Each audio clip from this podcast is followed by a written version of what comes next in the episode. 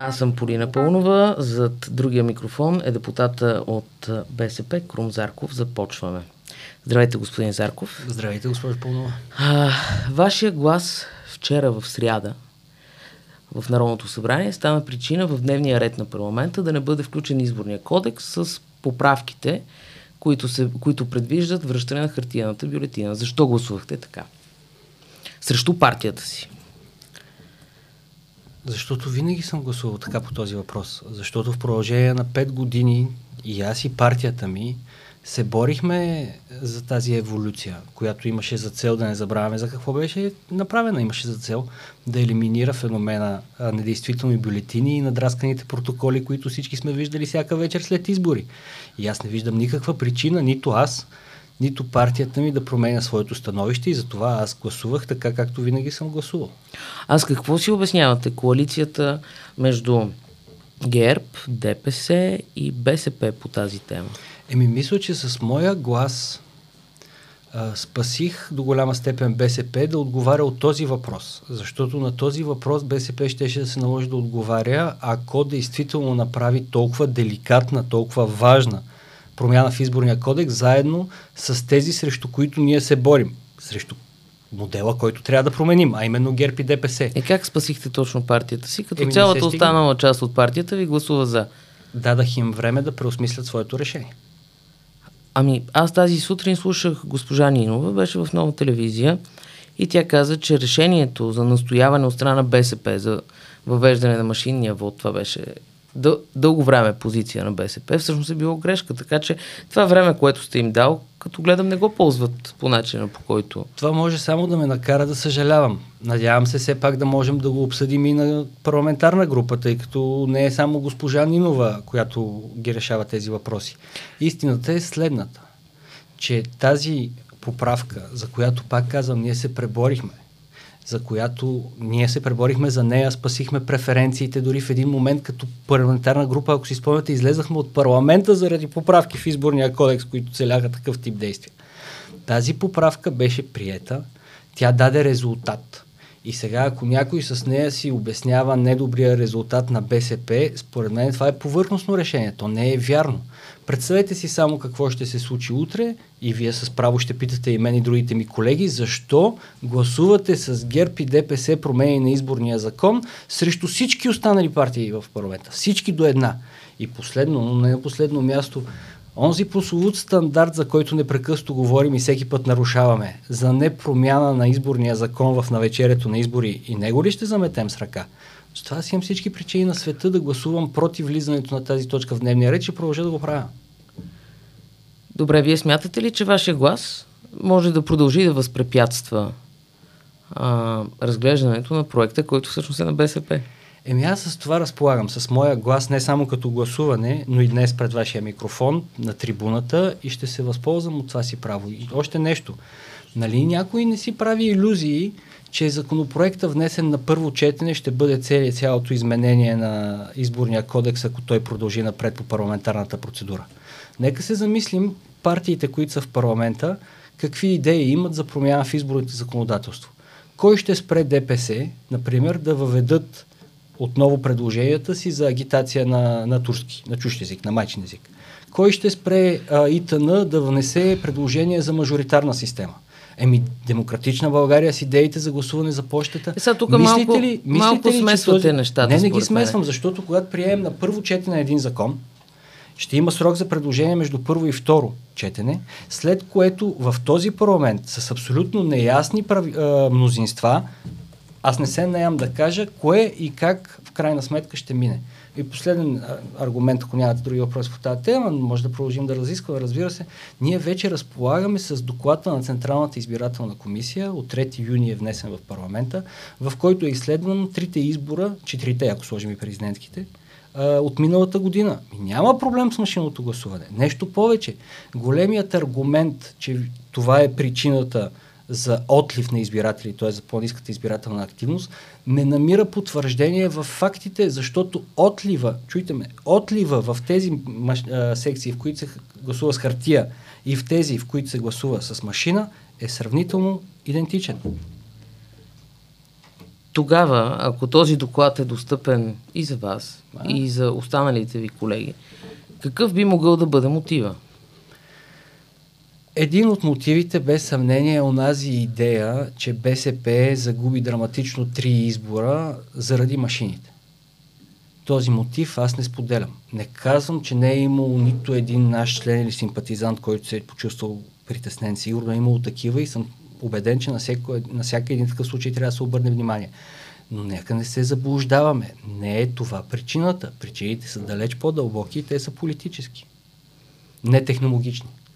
В ръководството на БСП, очевидно. От една страна и по-скоро от позициите, които ръководството на БСП възприе, така че да позиционира партията не в вълната на промяната, а във вълната срещу промяната и то в ключови моменти, включително активирайки конфликт с а, президента Радев, включително употребявайки страшно агресивна риторика срещу продължаваме промяната, с които по-късно станахме а, първи приятели и така нататък и така нататък.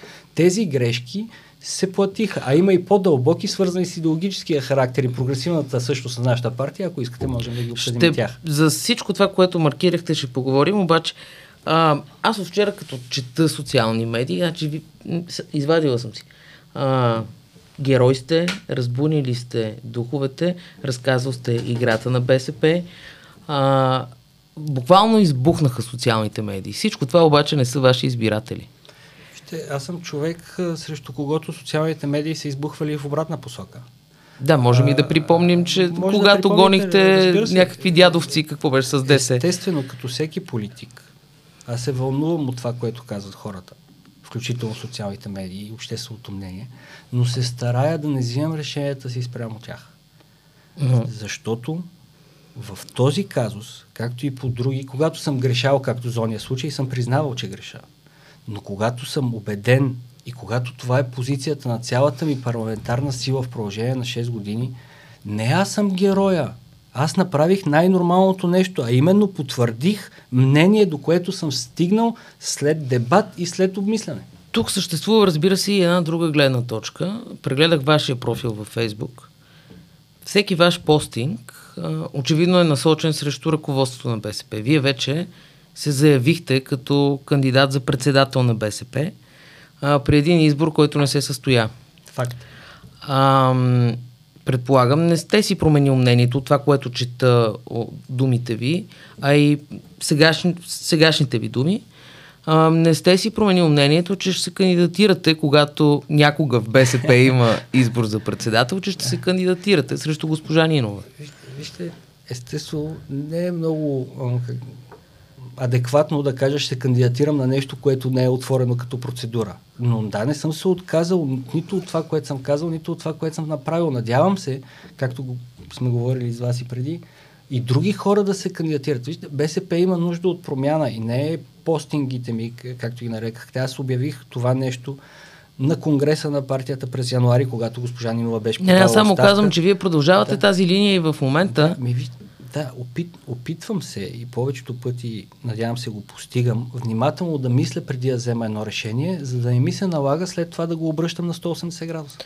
Та, на въпроса да не би всяка позиция да е провокирана не толкова от принцип на ваша позиция, а от желание да разобличавате или да търсите конфронтация с ръководството на БСП. Вижте, вие сте в пълното си право да изразите това съмнение и аз не само ще кажа не, но се надявам и в бъдеще да го докажа. А, проблем, а, про- проблема ми не е с ръководството на БСП. Проблема ми е с резултатите на БСП. И още преди година и половина заявих, че ако продължаваме така, ще падаме на избори. И за съжаление, три пъти подред се оказах прав. И се страхувам, че ще се окаже и четвърти път подред. Съвсем наскоро имахме национал, национален съвет. Това е нашия колективен ръководен, ръководен орган, когато не заседава Конгреса. И там им, им казах същото. Същото, което казвам на вас, същото, което казвам на всеки, който ме пита, като разбира се се старая пред медиите, да не казвам нещо, което би могло да урони а, повече, отколкото е необходимо а, самочувствието на някои от моите приятели. Но не е това въпроса. Въпросът е, че в политиката в крайна сметка има един обективен резултат. И той е изборен. Колко хора са гласували за вас за избори? И всеки път, след истински нов избор, ние сме все по-надолу. Кой не го вижда? Пак в духа на критиките към, към ръководството е и вчерашното ви описание на ситуацията с а, изгонването на 70 руски дипломати. А, цитирате Жозеф Фуше, това е повече от престъпление, това е грешка. Да, по повод изгонването на дипломати. Да. да. А, първо, защо смятате така при положение, че вчера и на закритото заседание на парламента, доколкото ми стана ясно, а, условно казано, половината от тези хора са уличени от ДАНС в нерегламентирана, извинявайте, дейност, а другата половина а, си заминават а, по повелята, т.е. по принципа на пропорци... пропорционалността. О, колко сложна дума. така, та, а, къде е смущаващото? Напротив, не е ли добре това? Има... Ако България има 10 дипломати в Москва, а Москва има 130 в България, не е ли малко... Вижте, има въпроса защо, има въпроса кога, има въпроса как. Защо се гонят така наречени дипломати? Става ясно, че има две групи mm-hmm. на изгонени. Едните, за които са уличени, както вие а, казахте, в нерегламентирани действия или точният термин, ако не се лъже, са действия, които не съответстват на конвенцията за дипломатическите отношения. Какви са тези действия, не стана ясно. За какво става дума, не стана ясно. Може би и аз, ако бях шеф на ДАНС, нямаше да кажа пред всички депутати, пък махрай на закрити вълни, а, врати, какво точно е станало. Другата група хора са по така наречения принцип на... А, Със сложната дума, пропорционалност. Или търсенето на паритет. Сега, всеки един дипломат се акредитира в дадена страна или се приема в дадена страна и този принцип се следи от ден на ден, смисъл непрекъснато сега. Нормално е 125 милиона на Русия, примерно, да има повече представители в България, отколкото 6 милиона и половина България в Русия. Струва ми се, че е Дали обаче е прекомерно или не е прекомерно, знаете ли, тези неща се правят а, не така, както се прави сега, с търсене на масовост, на демонстративност, а, която е очевидна, струва ми се, никой не може да отрече. И оттам нататък последния въпрос, всеки в правителство почва да гледа някакси и да вика, ами аз не знаех, а, не съм го взел аз това Не, решение. не, не сте прав. Всъщност, всъщност тук имаше един съвет, ма те предложиха так, не, не, този не прав. Действие, Тази сутрин този, дори госпожа Нинова каза... Действия, извинявайте, да. да. Този само род... да, извинявайте, само да се вмъкна. Дори госпожа Нинова каза, че а, на оперативно заседание на Министерски съвет всички министри са получили тази информация и то не преди един-два дни, а доколкото стана ясно преди един месец. Слушах и госпожа Нинова, но това, което чух с ушите си от... Мисля, че не издавам тайна от това, което не. ми беше казано, е, че действително този въпрос се обсъждал с време по линия на пропорционалността. Не разбрах дали също въжи по линия на така нареченото шпионство а, се е обсъждал с а, доста време и е можело да намери своите решения. Струва ми се обаче също толкова очевидно, че крайното решение, начина на обявяването и активирането му в определен момент имат по-скоро как пиар цел, отколкото цел за защита на националната сигурност и това ми се вижда доста безотговорно, имайки преди, че това са актове, които имат своите последствия. А защо пиар цел? Не е ли по-скоро защото тук, разбира се, има и другата гледна точка. При положение, че правителството така и така е паднало, а, до сега никой не е събирал тази смелост. Просто... Ами защото правителството е паднало и всички гледат към изборите, госпожо Пълнова. И всеки си мобилизира електората. Ага, т.е. вие твърдите, че Кирил Петков мобилизира електорат по този начин. Аз не мога да го твърдя, но това е моето впечатление, да. Е, дали твърдите ли е впечатление? Не, казвам, че да. не мога да твърди се обективната да, истина. Да. Аз не съм в главата на премиера Петков, но ми се струва, че от а, известно време насама и днес, макар че непрекъсто се говори за ще има ли правителство, няма ли има, какво точно ще става, един Господ знае, за съжаление, но ми се струва, че повечето политически сили вече в своето съзнание се проектират на терена на изборите. Да поговорим за правителството. А, вие бяхте ли тази сутрин на срещата на БСП с а, премиера в оставка? Да, на, на известна част от нея, да. А, и какво ви е впечатлението? Господин Петков а, готов ли е да отстъпи, защото едно от а, кандидат а, премиерския пост, а, защото това беше условие, което вашата група постави. Това, което аз чух, беше, че а, господин Петков беше дошъл да ни убеди още веднъж или да ни каже, че решението, което е взел за дипломатите, не е еднолично, не е негова хрумка, е въпрос на, на, на процедура и на институционално взаимодействие. А, нали, самото това обяснение показва, че той по-скоро имаше предвид да ни убеди да остане. Поне аз така го разбрах. Какво обаче ще реши, а, не мога да ви кажа. А вие поставихте ли му този въпрос, че не желаете той да бъде повече премиер? Вие сте чули от след това, от, след срещата имаше изявление на Корнелия Нинова, която каза, че позицията на БСП остава същата. Тоест, че настояваме очевидно Кирил Петков да не е премиер. Аз не виждам, честно казано, това какво точно променя в взаимоотношенията между БСП и ПП и въпроса за дипломатите, но към момента такова изглежда, такава изглежда условието на БСП. Как ви се вижда това условие на БСП? А, вие смятате ли, че това е разумен, рационален подход или по-скоро не е? Имате преди БСП да постави това условие? Да. Еми, често да ви кажа, а, не го разбирам особено. Значи ние или сме съгласни с политиката, която ПП води, или не. Ако смените Кирил Петков с някой друг, това значи ли, че той ще се върне за решението на дипломатите, да кажем, ако такова е, такъв е ябълката на раздора? Или други? Очевидно не. Също струва ми се, че БСП особено, то може би въжи и за ПП, но БСП трябва веднъж за себе си да изчисти отношението си с продължаваме промяната. Ние започнахме в кампания, в която ги обвинявахме, че ни крадат партията. Нали така беше, че едва ли не купуват коалиционни партньори. След това те станаха най-добрите ни партньори, но всеки ден обясняваме с какво не сме съгласни в това партньорство. А, в същото време Порнелия ги обвинява, че те са отрочета на Радев, които са създадени за да унищожат БСП. Всичко това създава изключително голямо объркване сред нашите членове и симпатизанти, според мен. И една от причините много от тях да загубят доверие в правителство като цяло. Това нещо не ли... мога да го кажа, защото ги виждам на терен. А не е ли и самия Радев причина а, за загуба на доверие в правителството като цяло, тъй като тази динамика между Радев и ПП, както и динамиката между Радев и БСП, също е много интересна. А, от а, изключителни поддръжници на президента, а, БСП се превърна в а, негов а, така отявлен критик, а пък от своя страна президента, така от баща на ПП, както той а, е им, именуван от, от БСП, пък а, се превърна в най-яростния критик на Кирил Петков и на Сен Василев. Да, откъде да започнем? Ами не знам, то това цялото е едно кълбо от а, връзки взаимни. Проблем, не най-големия, но един от проблемите, които се създаде около това правителство, въпреки че той имаше и своите добри резултати, можем да споменем и тях. А, но най-големия проблем се създаде в объркването. Действително всеки...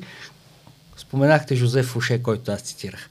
Той казва тази фраза, на, когато Наполеон а, остава да се извърши едно престъпление, което въвлича Франция в поредната война. Тогава Фуше му казва, Сир, това е повече от престъпление, има преди конкретно престъпление. Това е грешка, защото не можеш да хвърляш къчове навсякъде едновременно и да очакваш че ще спечелиш в крайна сметка битките. Това се случи а, и с правителство, което наистина започна да води война на няколко фронта. Най-грешният от които... Ми, да, първата война е легитимната. Тази с модела, който сме решили да управляваме. Тази война правителство води, трябва да бъде поздравено за нея и да бъде подкрепено. Но отвори война и с президента Радев. Война, която съвсем не му а, беше необходима. Президент... А защо правителството да е отворило тази война? Е, сега това е от... Ако се, не, не, ако да. се върнем назад във времето, първия, Кой започна? Първия, да, да, то малко кокошката или яйцето, нали, но а, дори аз не съм права с това кокошката или яйцето. Беше абсолютно ясно, че първата атака дойде от Радев с една поредица в едни три дни, помните, публични критики срещу правителството. Вижте, една от... А, първо тези критики най-вероятно не са дошли от въздуха. Имало е причина за тях. Второ, една от промените, които трябва да направим в политическия си живот е, когато някой критикува, да бъде оборван или убеждаван, не да бъде ухулван и атакуван. Това е голяма разлика. Президента Радев през целия си първи мандат се заяви и затова получи такова голямо доверие на втория, според мен, като човек, който ще казва това, което мисли от висотата на институцията, която той ще вземе. Този президент не, а, се, не, не действа така, че да непрекъснато да успокоява различните страни, а заема позицията на тези, които счита, че са прави. Заемаше такава позиция за Кирил Петков и Асен Василев, когато считаше, че са прави и ги критикуваше, когато считаше, че не са. Добре, сега в момента президента не в момента сега, преди 10 дена, например, разкритикува правителството за социалната му политика. А, да. Трябва да ви кажете точно какво е казал, защото мисля, че в социалната сфера правителството все пак постигна добри резултати. Точно така. И, и това искам да ви кажа. Ами, че трябва да се. че има, в България има все още, каза той, има проблем с бедността, факт. с неравенствата, да. Факт. Но факт е, че бюджета в момента е изключително социално ориентиран. Как повече да стане, нали? А... И, има как повече да стане. Има как повече да стане. Бюджетът е социално ориентиран, доколкото повече пари се заделят за социално подпомагане. Бюджетът е социално ориентиран, доколкото действително, особено в частта на най-озимите групи, пенсионери и така нататък, майки, е, семейства, се дава е, значителна подкрепа. Много повече, отколкото преди в този ред на мисли. Това, което обаче може да се направи повече, е, че социалната политика и неравенствата, за които говори президента, не могат да бъдат преодолени с даване на пари, особено когато са давани на всички без специфично таргетиране. Тук се изисква много по-дълбока реформа, нека да го кажем, данъчна която да направи така, че а, разпределението, първо събирането на парите и после разпределението им да бъде много по-справедливо. Какво, се, какво разбирате под данъчна реформа? Ще ви кажа, преосмислене на плоския данък. Тоест въвеждане на прогресивно облагане. Да, на първо, не само данък дивиденд също трябва да се увеличи. Регресивните данъци, които са, например, тези на осигуровките, също трябва да бъдат преразгледани с риск да ядоса много от тези, които ви гледат, но не е нормално когато работите за 1000 лева да плащате осигуровка на всеки един от тях, но ако работите на 5000 лева да плащате до определен таван и след това да не плащате нищо. Това е регресивна ставка. Това е ставка, която плащате по-малко, съответно, когато печелите повече. И когато, понеже, извиняйте, това ми е тема, за която, когато говорим за цивилизационни избори, понеже това е модерно сега да се позиционираме в спрямо цивилизациите, искам да ви кажа, че няма страна, в западната цивилизация, която да има система данъчна от такъв рудиментарен и фундаментално несправедлив характер, като българската. Не знам дали президента Радев е имал това предвид, не, може би не, но със сигурност може по-добре. Затова обаче трябва ляво правителство. Това е друга тема. Аз ви слушам и през цялото време си мисля как една четворна коалиция, както тръгнахте в началото, би мог с а, две по-скоро десни партии, една неясно каква има предвид има такъв народ и една лява биха могли това да, а, да го реализират. От тази гледна точка подобни критики изглеждат леко самоцелни и повече като атака. За... Но ми звучите пък като човек, който защитава по-скоро позициите на Радев, отколкото по-скоро позициите на ръководството на БСП. Да. Позволете се пак да, да, да сме, и аз и вие да сме малко повече от това, че да се приклеп, прилепваме към един или друг авторитет. Защитавам позициите, в които вярвам и 99% от тях съвпадат с програмата на Българската социалистическа партия, на която съм член. А, твърда, че толкова съвпадат и с тези на президента Радев, затова и този конфликт е толкова безсмислен в крайна сметка. Но сте права и приемам, че това правителство с тази конфигурация не можеше да свърши всичко това, за което говоря. То не е създадено за това, не е възможно това да се случи. То беше създадено с ясна цел. Нека си припомним, избирателите на Демократична България, избирателите на БСП се съгласиха да работят някакси един и с други, или поне партиите, но това не става без, без съгласието на избирателите, поне мълчаливо, защото имаха една обща цел, която е извън този ляво-десен дискурс и която е създаването на, на, на, в България на правова държава. Толкова просто. Всяко отклоняване от тази цел обаче създаваше търкания в коалицията, някои, които бяха заложени от самата и конструкция, други, които се появиха като кадровите въпроси, например, в последствие. А, и, как така... си обяснявате, че делите заедно с Възраждане, заедно с а, Радев, заедно с част от електората не има такъв народ, БСП, а, не делите, а споделяте горе-долу едни, едни гледни точки. Русия е една от темите, Македония е другата тема. А, това не ви ли смущава? Не се ли чувствате дискомфортно? Ми, не, ние не ги споделяме по един и същи начин. Е, добре, с лек, с лек нюанс ги споделят. С лек, с лек нюанс. Кажете конкретно за каква позиция става да, дума, за да, да БСП, БСП а, не нарича Кирил Петков помрачен или какво беше за, за поставяне под запрещение, както Костадин Костадинов го нарича, а, но също каза, че това е абсолютно нередно, недопустимо.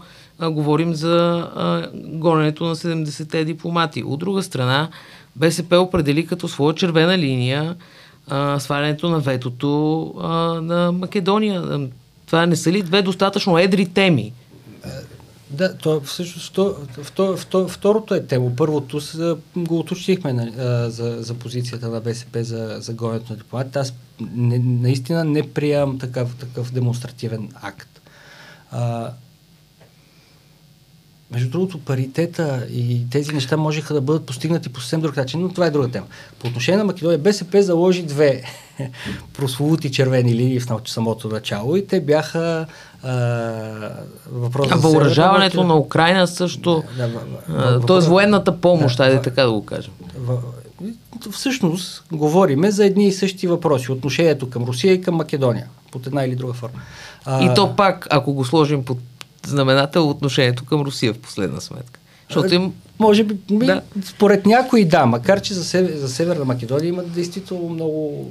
А, така да, е, отношението към Русия, не ви ли? И Македония, окей. Okay. Вижте.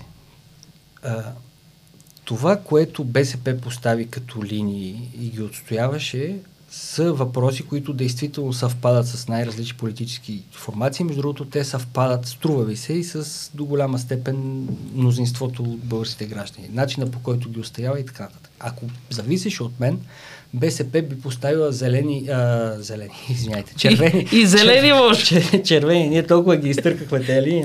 Червени линии, които повече да оформят нейния идеологически характер на социалистическа партия, т.е. такива, които са позиционирани във вътрешната политика, защото ние сме национална партия. Докато във външната политика би трябвало да се стремим всички партии да постигаме, доколкото е възможно, консенсус пак цивилизационно да си поговорим, в големите е, страни, в западните страни, обикновенно външната политика не е използвана за вътрешна легитимация, както у нас правят от двете страни. Защото и тези, които непрекъснато се бият в гърдите със своя евроатлантизъм, много често го правят, за да прикрият простия факт, че са загубили какъвто и да е рейтинг или кредибилитет във вътрешната Да, но в големите страни, е както вие, както вие ги наричате, или иначе казано в западния свят, а, Русия не стои толкова близо и няма толкова а, историческа, няма такава историческа сглобка Точно към влияние, каквато да. има в България. За това, това да е все пак заплаха. Да, Колко тук... доклада има по тази значи, тема? Абсолютно съм съгласен, че не може да се гледа по един и същи въпрос, начин на, на отношенията с Русия от една страна като България, с нейната история, с нейната география, с нейната близост, отколкото в Полша, например, където имат обратни, както в Полша най-вероятно не гледат на Турция, както ние гледаме. Това са съвсем нормални неща. И затова и прилепването, ястребската позиция антируска, която не, напоследък се, се прокарва, според мен не е съобразена с нашата реалност. Сега, а, правителство ще има ли ново с мандат на ПП в а, рамките на този парламент? Вие все пак сте участник в живота на парламентарната си група, макар, макар и по-опозиционен към. А, е, участник съм, на, на, надявам се, на, на, на пълно основание съм участник, въпреки че имаме различия. Но а, те са два въпроса. Единият е може ли да го има и другия е защо да го има. А, аз признавам, че от момента в който Слави Трифонов изтегли своите министри и практически разтури за другата на четирите партии, а, ми се струва, че ние летим към избори. За сега тази ми прогноза се сбъдва. Утре обаче тя може да бъде опровергана. Абе, летим, ама изглежда, че влачим едното крило. В смисъл, е, не е много ясно. Да, да, да, така е, госпожо Пълнова, ама въпросът е защо. Да си припомним от началото, тя пак ще е много клика, много лика и а, трудна коалиция между идеологически несъвместими до голяма степен партии за да се направи една много тежка реформа, която в последните 6 месеца разбрахме, че няма да е никак лека и без съпротива тази на съдебната система. Струва ми се много трудно с мнозинство на ръба, с тези неясноти, за които говорим вече няколко минути с вас, тя да се осъществи. Аз съм също от хората, които считат, че не ни е необходимо да имаме избори и това ще е, ще е трудно препятствие поредното, на което ще изправиме нашите сънародници. Но в същото време, ако ще крепим един парламент само за да го има, но То той не може да свърши пък да е работа. по-различен? Най-много възраждане да ви изпревари, нали? Ако... Так, такива са правилата на играта. Моята работа е да направя всичко възможно да не ни изпревари. Гласуването ми от вчера също се вписва в тази ми идея. Добре, а, вървим към финал. А, Корнелия Нинова сама постави едно условие, че докато тя е вице-премьер а, и БСП участва във властта, а, не би следвало вътре в БСП да се проведе вътрешно партиен избор, а, защото това ще разхлати позициите. Там доста аргументи бяха а, насъбрани. А, готов ли сте да тръгнете към поста председател на БСП, а, след като това правителство а, падне, ако се сформира ново, а, докато БСП е в такава междуизборна ситуация? Това зависи не от Корнелия Нинова и от нейното желание, а от Конгреса на партията и в крайна сметка дали той ще констатира нейната оставка и ще вземе такова решение. За сега това не е на лице, но БСП е изправена пред следната дилема. За съжаление, загубихме много време в последните 6 месеци, когато, докато, точно докато бяхме във властта, това беше и моята теза на Конгреса, че докато бяхме във властта и подкрепяме правителството и си вършиме работата министерство по министерство, други хора трябваше да се заемат с партийния въпрос, за да бъде БСП в по-добра кондиция, ако не дай си Боже, дойдат предсрочни избори. И те чукат на вратата. И сега БСП е в един много трудна ситуация. От една страна да тръгнем да правим промяна може действително да доведе до напрежение, както се случва често. От друга страна, ако няма направим, катастрофата е неизбежна. А, решението е в а, съзнанието на всеки един от нас и на Корнелия Нинова и сегашното ръководство, че трябва да направят крачка назад, за да отпушат процеса. Аз също съм готов, ако се наложи да правя крачки назад и да говорим по тази тема. За сега обаче не виждам никаква, никакви такива индикации, така че БСП върви по, по, по пътя, по който вървеше и миналата година. Тоест, по-вероятно е да се яви на предсрочни избори, ако сега се стигне до такива с старото си ръководство. Не е желателно, но е по-вероятно да. Добре, благодаря ви. Това беше Крум Зарков. Аз бях и надявам се и двамата да продължим да бъдем. А, Полина Павлова. С всичките проблеми от това. Да, с всички проблеми, проистичащи от това. Това беше първа точка. Следващата седмица, в четвъртък, отново ще си говорим и ще се виждаме.